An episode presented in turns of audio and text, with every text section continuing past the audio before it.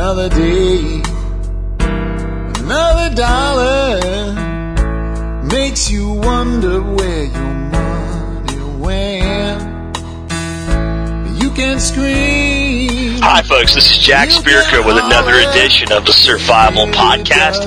As always, one man's view of the changing world, the changing times, and the things that we can all do to live a better life if times get tough, or even if they don't. Today is Thursday, December 4th. This is episode 104 of the Survival Podcast, and dictated as almost always during my 50 mile commute between Arlington and Frisco, Texas.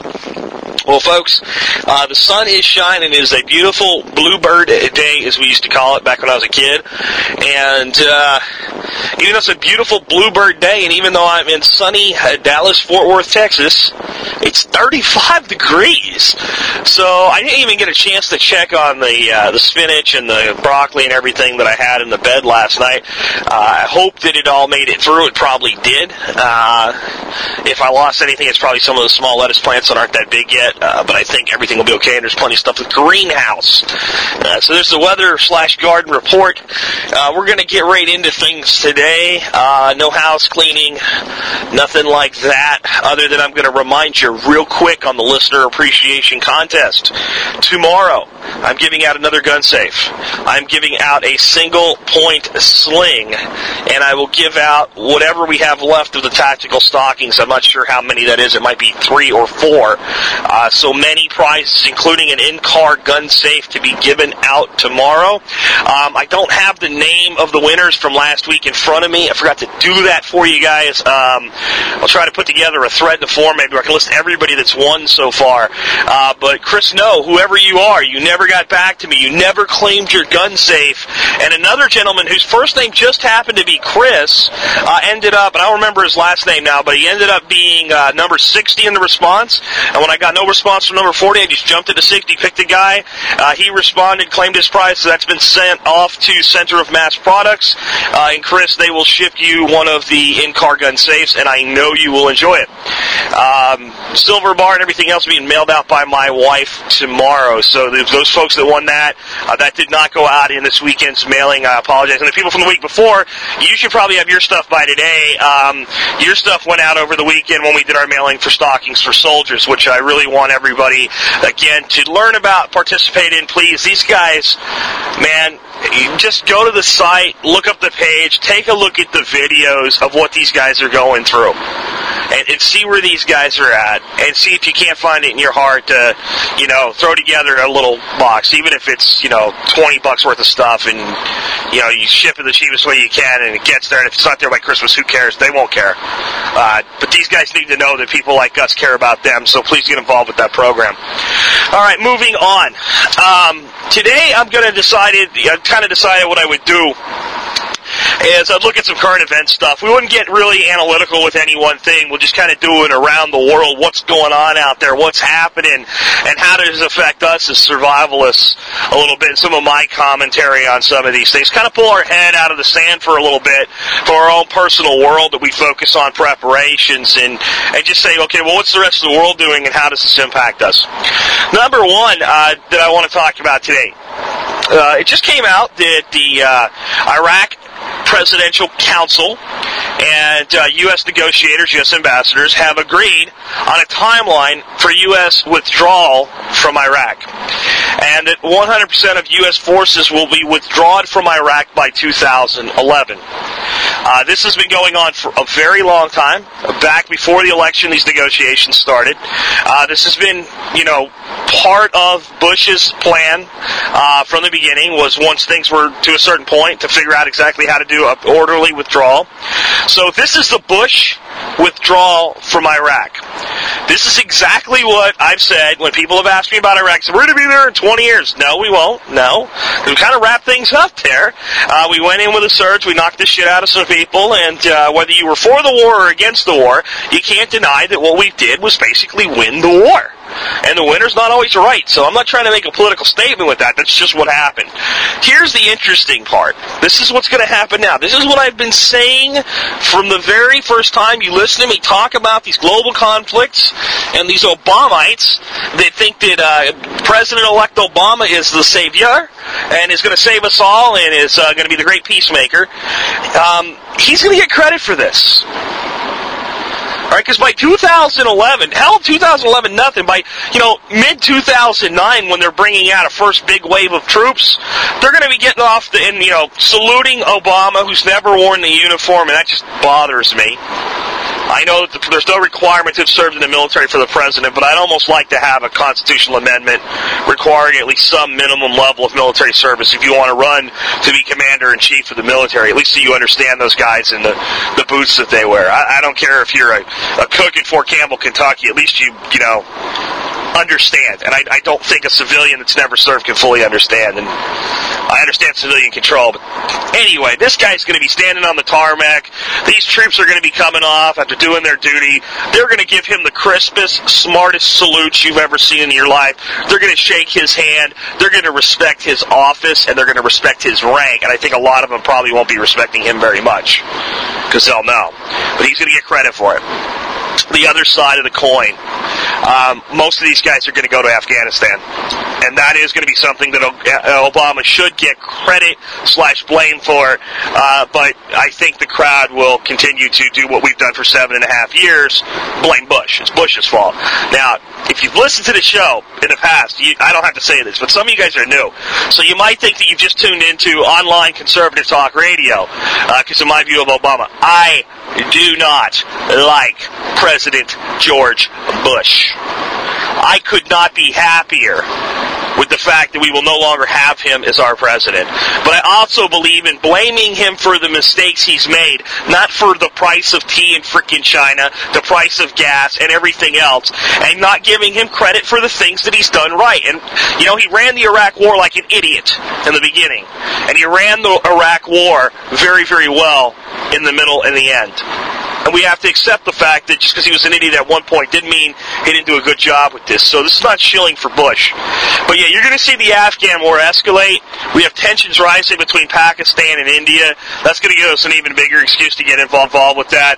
And look for somewhere around 2011 when we're finally out of Iraq for people to start calling Afghanistan the real second Vietnam. And, uh, I don't think we'll be surprised when, get, when Bush gets blamed for that too. I, I, really don't. But that's that's what I see coming there. So keep an eye on, on those two parts of the world. Uh, keep an eye on Russia. Maybe we'll talk about that a little bit today too.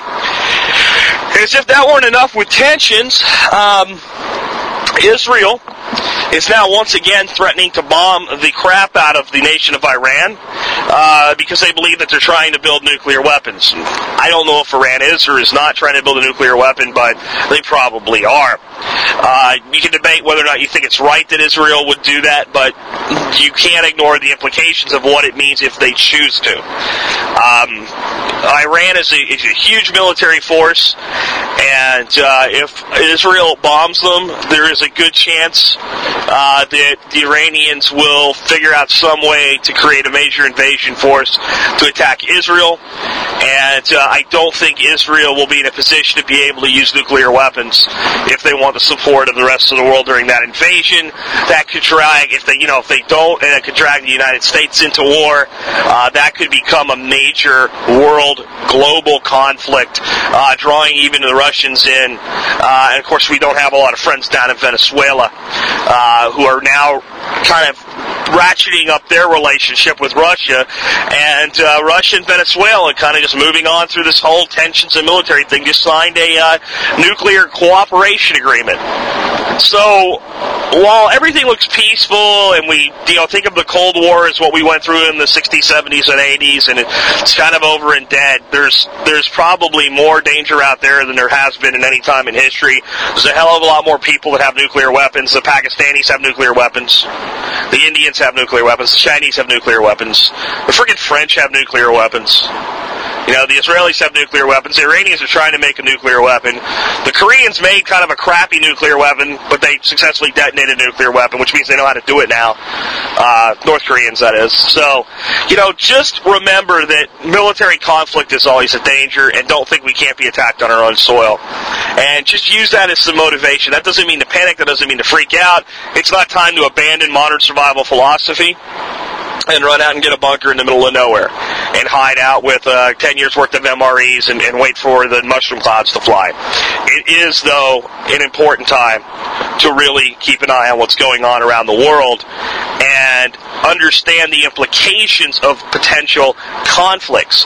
Not just will we get bombed or will our sons and daughters die in battle, but if we don't, and if they don't, how will it still affect us? What major commodities come from those regions?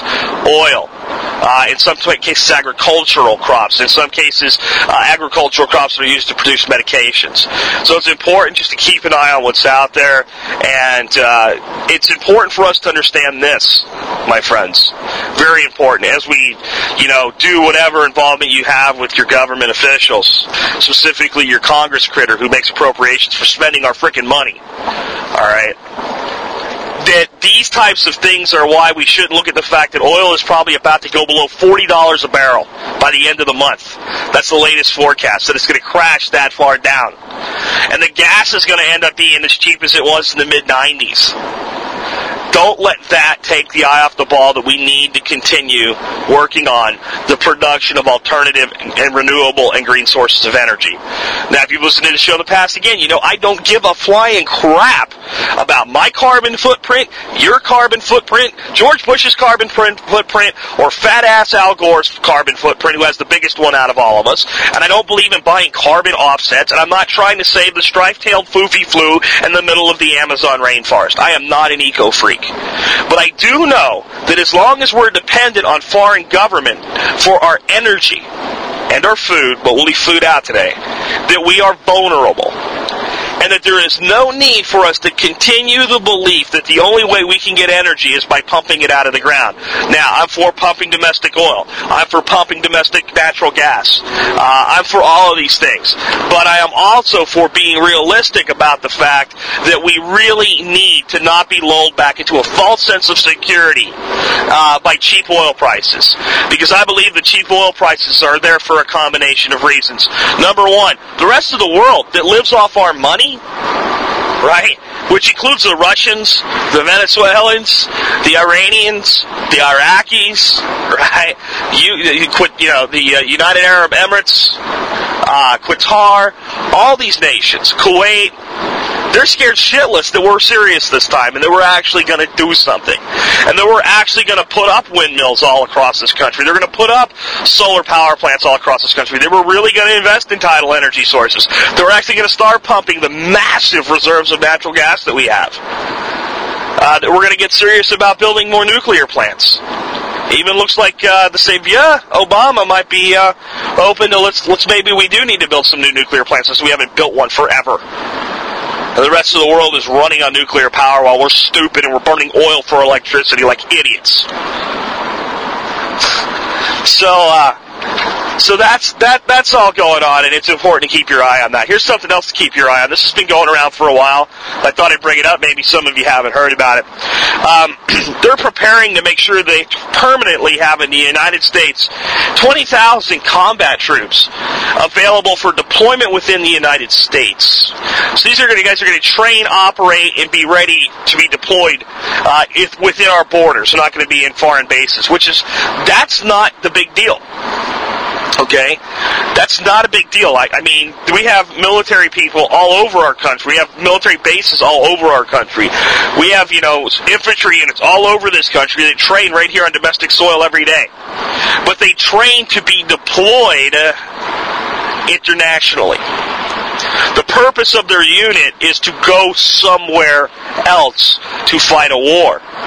At minimum, to go to our borders to fight off an invasion.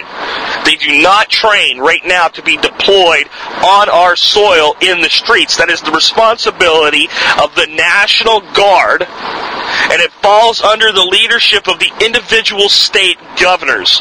You guys that wanted to blame Bush when the National Guard didn't roll into New Orleans, you should have looked to the governor of frickin' Louisiana. That's who's responsible for that. That's who has authority there. That's constitutional presidential deployment of active duty military forces in the United States sets a dangerous precedent.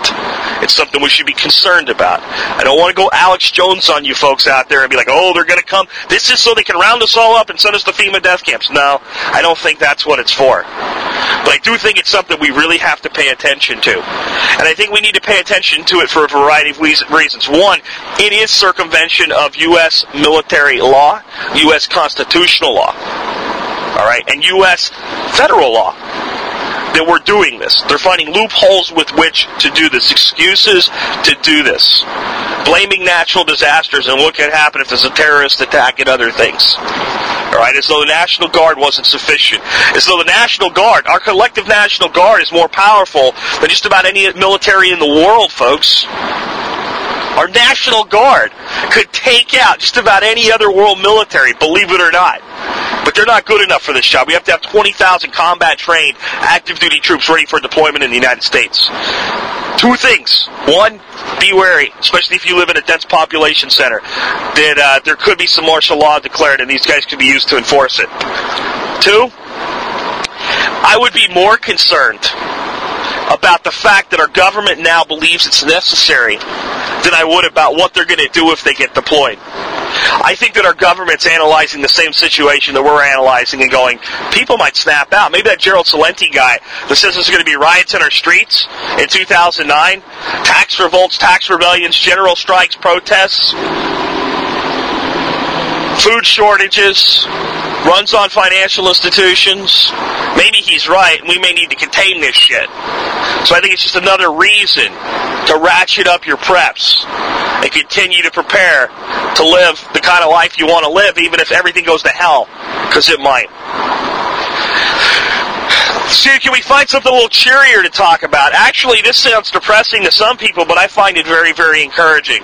Let's move over to St. Louis, Missouri there's an alderman in St. Louis, and uh, I'd love to go to St. Louis, shake this guy's hand, and maybe give him a give him one of my personal weapons as a reward for standing up and saying what needed to be said. Uh, Alderman Charles Quincy has told the people of St. Louis in his district, the cops are not taking care of you. They don't give a shit about you.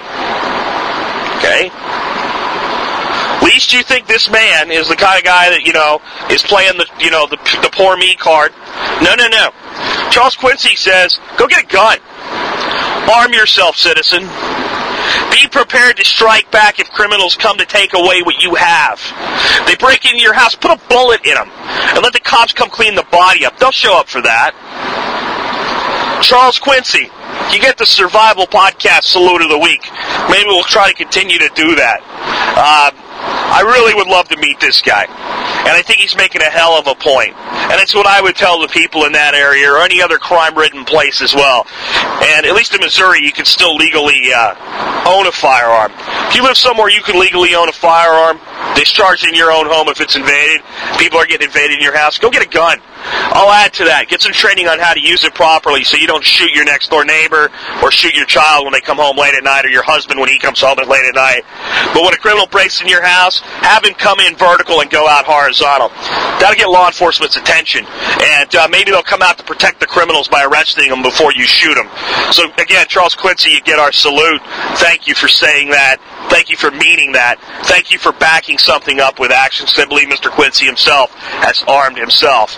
And uh, guys like that, middle of an urban, you know, kind of cesspool, make me proud to be an American. Um, good for you, man. Let's take a brief uh, jaunt over to the financial sectors and see what's going on over there.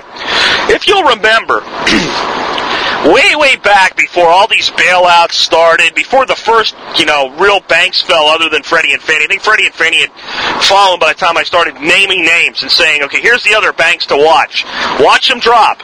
And I named them one after the other after the other. And they went down like dominoes. I almost called the order. And if you doubt me, go listen to the shows. Go listen to the shows from August and September. And you'll you'll hear me naming these banks, and you can look back and say, yeah, everyone, everyone on the list has fallen. The last one that went was the biggest one. It was the one that was really not deeply into the subprime mortgage mess. What I said about them is their crash will be bigger than all the rest. And it doesn't have anything to do with subprime. It's because they're idiots and they are so leveraged into the toxic consumer debt world in credit cards that they have to go. They have to fall. And uh, they've now sucked up of the seven billion dollar stimulus package, and bailout, whatever they want to call rescue, right? They call it a rescue now because they figured out we don't like the word bailout, right? I'm serious, right? Our Congress has decided to stop calling a bailout a bailout and start calling it a rescue because their freaking researchers told them that you and I get pissed off when we hear bailout, and they think you are so freaking stupid. They think you're so freaking stupid that if they call this crap they're going to do with the auto workers, which I'll get to in a minute, a rescue, you won't be pissed. Because a rescue sounds good, a bailout sounds bad. Um, folks, I know America's been dumbed down by our education system. I know Americans been, have been dumbed down by our media, but I don't think we're that freaking stupid yet. I think that the average American knows that a rescue plan for a corporation is a bailout. And I don't think it's going to soften the blow and we're pissed. Anyway, back to Citibank. Citibank got 106 billion. All right? Remember, it was a 700 billion dollar package. They got 106 of it. They didn't even collapse until after the bill passed. All right? And they didn't even collapse. They're just basically like, we're going to collapse if you don't give us the money. And they say, okay, here's 106 billion dollars. Great. Yay, we got 106 billion. So, you and I just had our children's futures mortgaged to borrow money from the Fed to inflate the money supply, to cause inflation, to bail out these stupid jackasses that gave people with no incomes credit cards with $5,000, $10,000, and $20,000 limits on them, where they could go out and buy immaterial bullshit that could never be repossessed, that don't even have the underlying asset that you do when you make a mortgage that's bad. And we give them 106 billion freaking dollars to bail them out. What are they doing today? They're spending 10 billion of it. No, no, no, no. I didn't say investing 10 billion of it. I didn't say saving 10 billion of it. I didn't say saving jobs with 10 billion of it. I said they're spending it. How are they spending it? They're buying a freaking toll road company. Right? A Spanish company that owns controls toll roads throughout the world, including in the United States. Now, if you looked at that from the surface, you might go, you know what? This might be kind of smart. Because toll roads make money. And these idiots will invest this 10 billion and they're going to make some money. And when they make that money, they'll be able to use it to pay back the 106 billion dollars that they borrowed. This looks really cool. Yeah, well, the only problem is they're buying a toll road company that apparently can't run their operations right and can't make any freaking money. Now, if you can't make freaking money collecting freaking tolls from people that drive on a road, you have to be an incompetent business.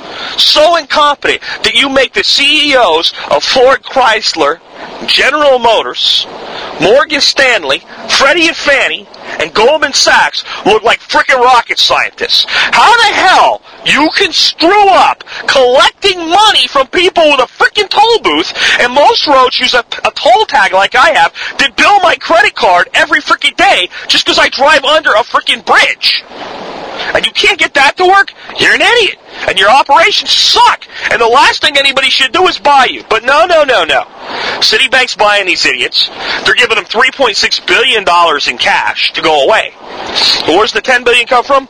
They are $6.3 billion in debt. A toll road company, $6.3 billion in debt. Citibank just took $10 billion of our freaking money that we freaking gave them to bail them out to buy that. Now, this is why people might just snap. This is why Gerald Celente just might be right. How many more times are, are the people of this country going to watch the arrogant misappropriation of public funding before they freaking break? I think the average person is on the freaking edge of torches and pitchforks and going to Washington. I know I told you I thought that a bunch of guys with rifles going to Washington was dumb, and I do. I think you get killed. You get charged for treason.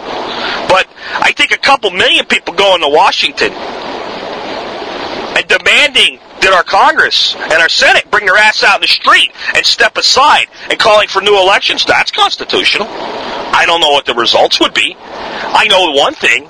They may not step down, but I bet you we'd get their freaking attention. You know? Martin Luther King took a million people to Washington because one race of people was being oppressed by another. And that statement's true.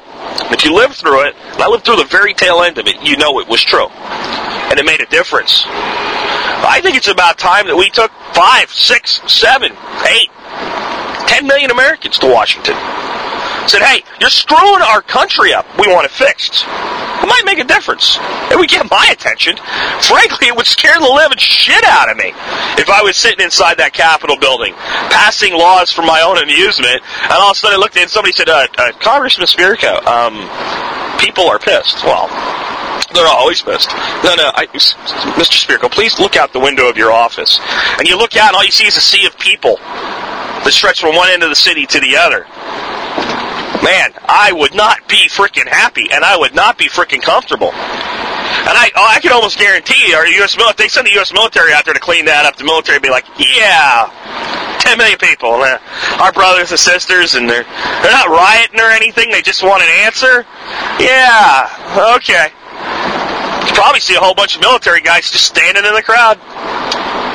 Yeah, we kind of want some answers too. I don't know. Could happen. Probably won't. Something to think about. Just my thoughts on it. But instead of a nice orderly march on Washington, you may see the riots. You may see people turning over cars of government officials. You may see people storming tax offices, burning buildings to the ground. It can happen. I'm not advocating it. You know I'm not advocating. I'm not for things like that. I think it would be very, very stupid. And it will give the government excuses to do horrific things. And they'll get backing from the average person to do horrific things that no one would ever give them permission to do because of that stupidity. But it could happen. That's why those 20,000 guys are being prepared for things like that. Because people are going to start looking at these other bailouts. They're not rescues, these other bailouts. And go, what are these people doing with our money? Right? What are they doing? They're buying toll roads. Now I drive to work. I pay a dollar forty-five a day up and down the Dallas North Tollway. And now if they're getting it. They use my money to buy my toll road to charge me more money and they're in debt, and I'm going to have to bail them out again because they're idiots and they can't even make that work? Yeah, that'll make people snap. You know, that was one thing Reagan understood. Reagan was pushed really hard to raise the gas tax. And he said, no, I d- don't care. No way. I ain't doing that. And one of the guys that really pushed him for it was Lee Iacocca, who's a pretty smart guy from Chrysler. He said, Ronnie, I don't know why you don't do this. He said, Lee, that's why you sit on that side of the desk talking to me, and I sit on this side of the desk running the country. And this is not made up. This is from Lee Iacocca's book. All right?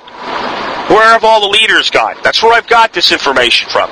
He told Lee, listen, if I raise gas taxes every time that Americans fill up their tank, they'll remember that I'm the reason that they have to pay more. And I won't be able to get the things done in this country that I need to get done to make it run right. And Mr. Iacocca thinks that's a dumb thing. Actually, but Lee is for like jacking gas taxes through the roof. Well, I think that's because Lee's a businessman, and when you you know if you have a commodity that people will pay more for, you charge more for it. It's not how you run a country. That's not how you. That's not how you be successful as the leader of a nation. Not when you're charging your own people a tax to give them services that they don't want. But that's what we're headed for. That's where we're going. And that's what Citibank just did with 10 billion of your 106 billion. They bailed out a toll road company for the 6.3 billion dollars in debt that they racked up through their own incompetence. So what else is going on with credit card companies? This, my friends, is a warning sign. I want you to pay attention to this. Credit card companies right now across the world are cutting credit lines. What do I mean cutting cutting credit lines? I mean you have a MasterCard and you have a $20,000 credit limit on it.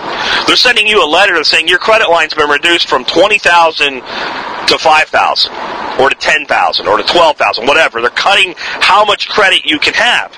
You might be thinking, well, this could be good. Are they cutting credit lines of people that are delinquent? No, they don't let people that are delinquent charge anyway. If you're delinquent, you try to use your credit card, get declined. So the only people whose credit lines you can actually cut are people paying their bills. So what this means is Joe MasterCard customer has his credit line cut even though he pays his bills on time all the time. Why? Because people are starting to use credit cards to buy groceries. That's why. I want to say that again. Because people are starting to use their credit cards to buy groceries. That shouldn't sit very well with you right now. That should make you a little bit concerned. Again, my show's positive. I don't want you to be depressed, but I want you to think about it.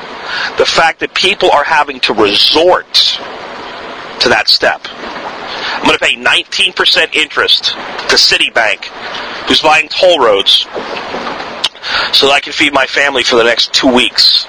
And then when I run out of food, I'm going to go do it again. This is worse than buying a TV. If you buy a TV, you buy one TV and you have the TV for years.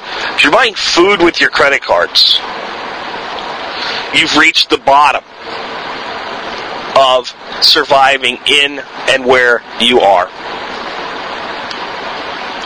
And God, I hate to be an I told you so. But if the people today that were using credit cards to buy food with had taken some simple preparation steps while times were good before winter got here and were storing food like we advocate, they wouldn't be doing that. Remember, you don't just store food. So if society breaks down, and there's riots in the streets and the blood is flowing and people are being rounded up and the dollar goes to zero and deflation kills everything and you know bubonic plague comes back and the meteor hits the earth and the whole world oh it's all in flames. Oh now I'll dig into my preps. Well all that happened to be a good thing to have but your order of disaster preparation starts with personal. And for these people that are using their credit cards to feed their family, the shit for them has hit the fan. It's not a someday, it's not an if, it's not a maybe, it's not a when, it's now. Shit's hit the fan. I am now extending credit to buy groceries. And in response, credit card companies are looking at this going, yeah, this uh, this whole toxic consumer debt problem we have, yeah, if we if we leave these credit lines in place the way they are, all these people that have twenty thousand dollars worth of credit and only have eleven hundred dollars worth of debt because they were reasonable at the use of their credit cards that are just now starting to get to a point where they've exhausted savings. They've taken loans against retirement accounts and what have you. And now they're using Visa and MasterCard to buy stuff. And we've got old people that are going, let's see, uh, I'm 93.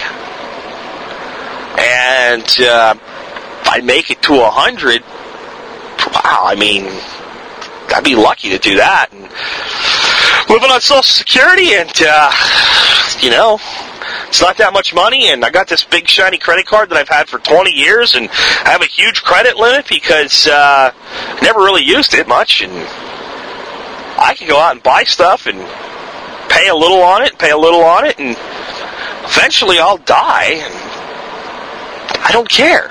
What are they going to do then? I won't be here. That type of mentality is starting to pervade our society. We're also getting into a point where people are thinking, I'll just take my credit card and I'll go buy everything I want with it, then I won't pay my bills. And when push comes to shove, I'll declare bankruptcy. That's freaking thievery, people.